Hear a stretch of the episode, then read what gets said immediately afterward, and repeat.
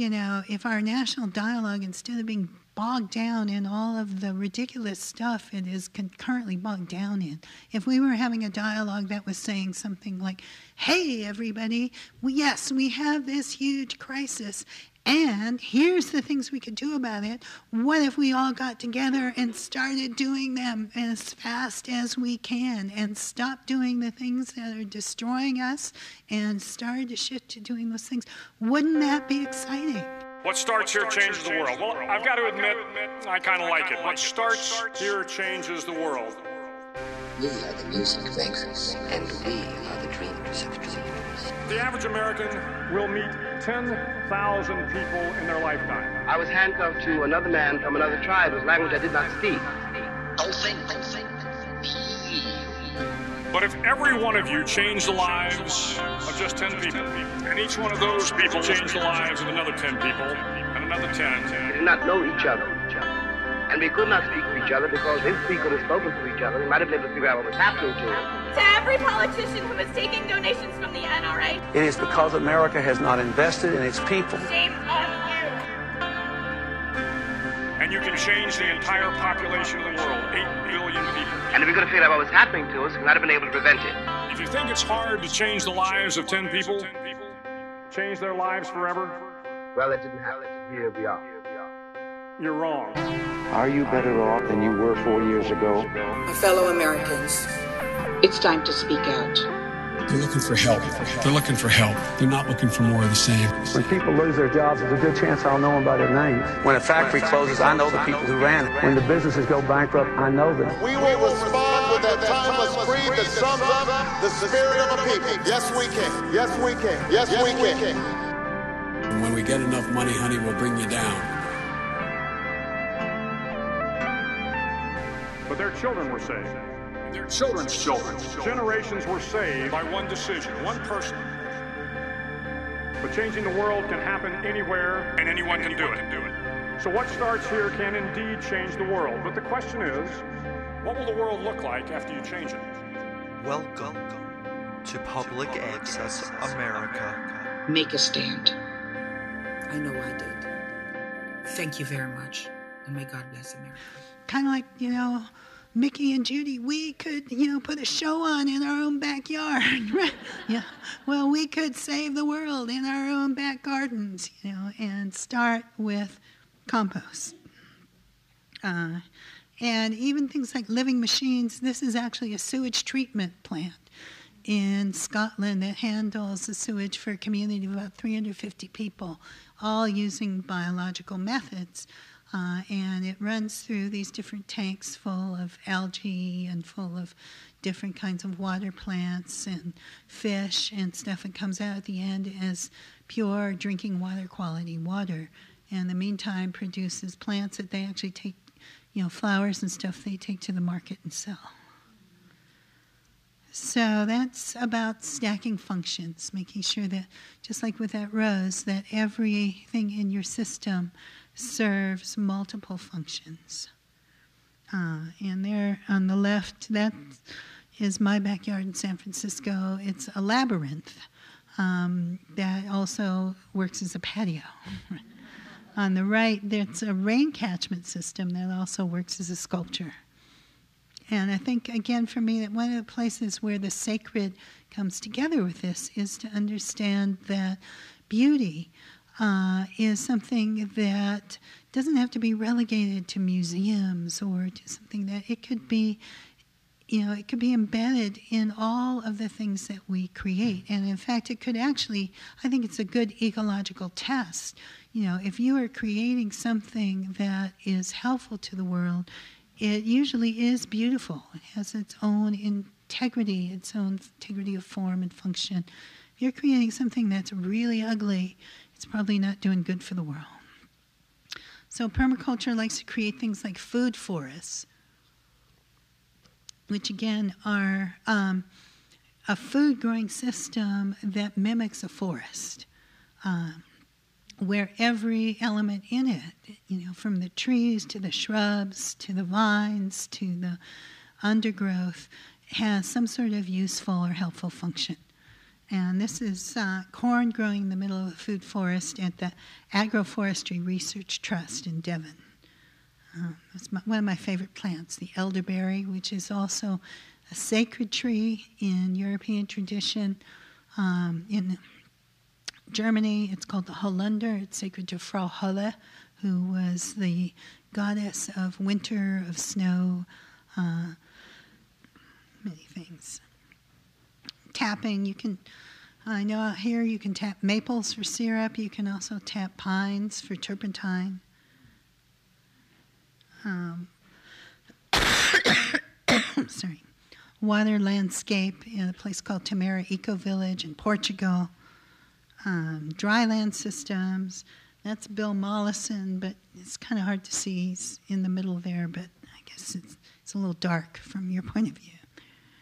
Um, but this is uh, Nadia Lawton and Geoff Lawton's farm, which is right next to the Dead Sea in Jordan, uh, where they've taken this land that's absolutely barren, white soil, and are turning it into a productive ecosystem. And there's a wonderful video you can Google called Greening the Desert, uh, where Geoff Lawton talks about one of his projects that's really one of the most inspirational things I've seen. Um, so, to do all the positive things that we need to do, we can employ those principles.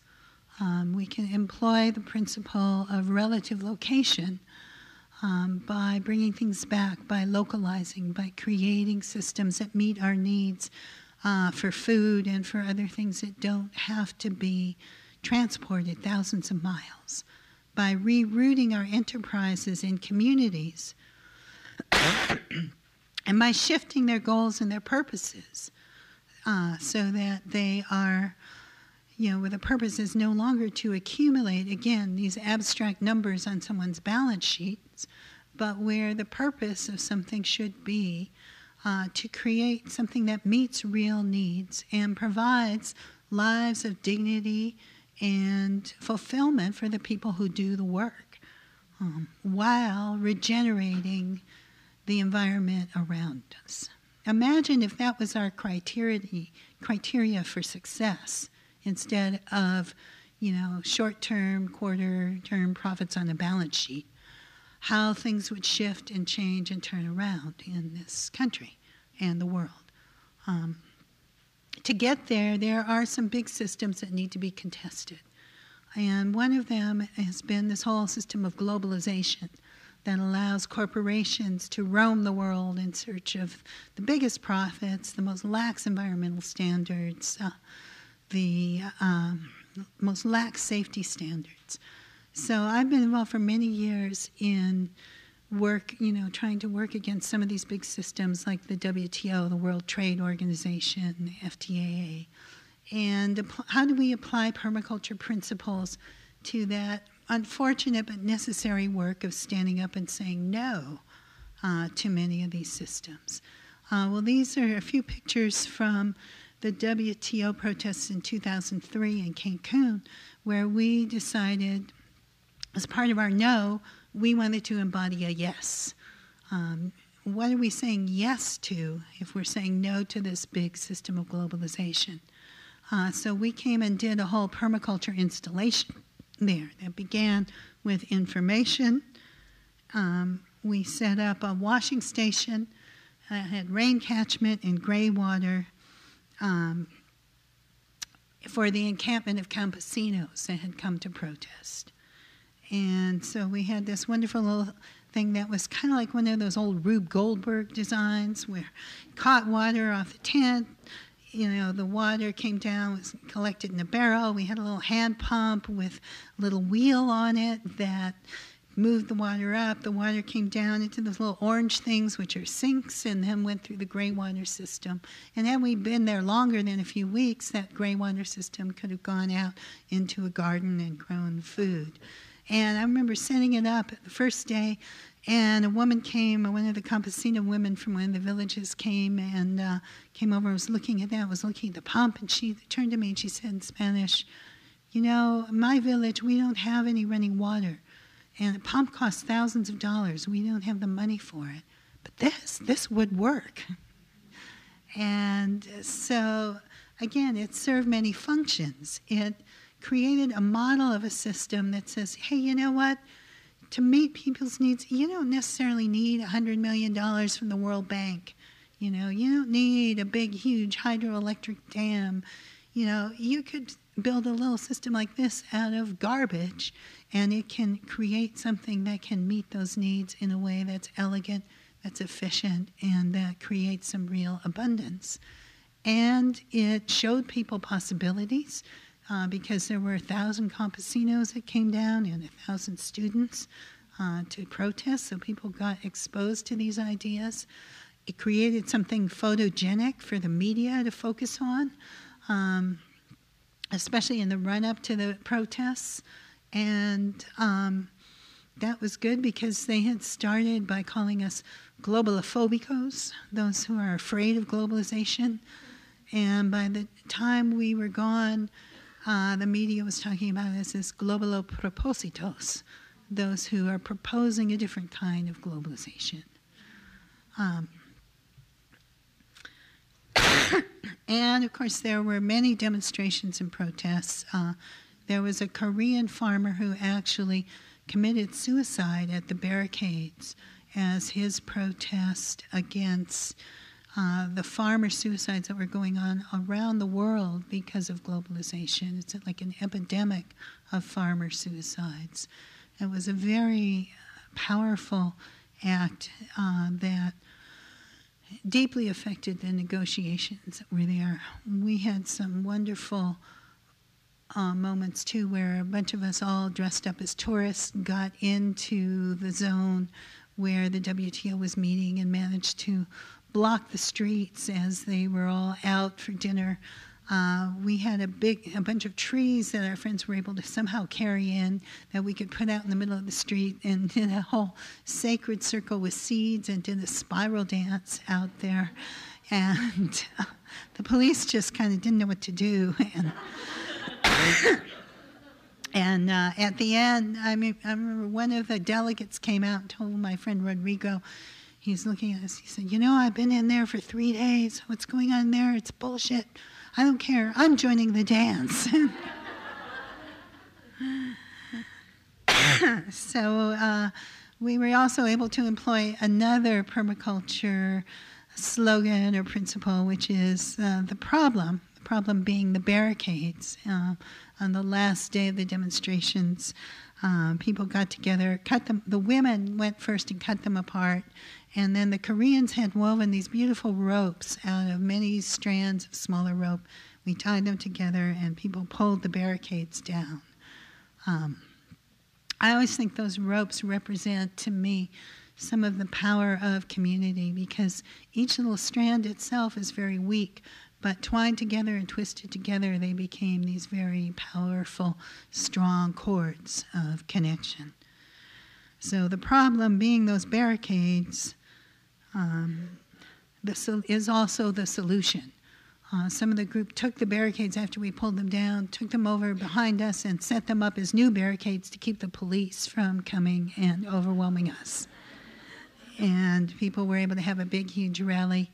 Um, and uh, in the end, the WTO negotiations fell apart at that meeting. Uh, that was a meeting where they were attempting to come up with agricultural agreements that would have had a huge impact on the world. And the global south, partly encouraged by some of our actions, people walked out of the meeting and the negotiations fell apart. And now, after those many years of protests, the WTO basically is somewhat dead in the water.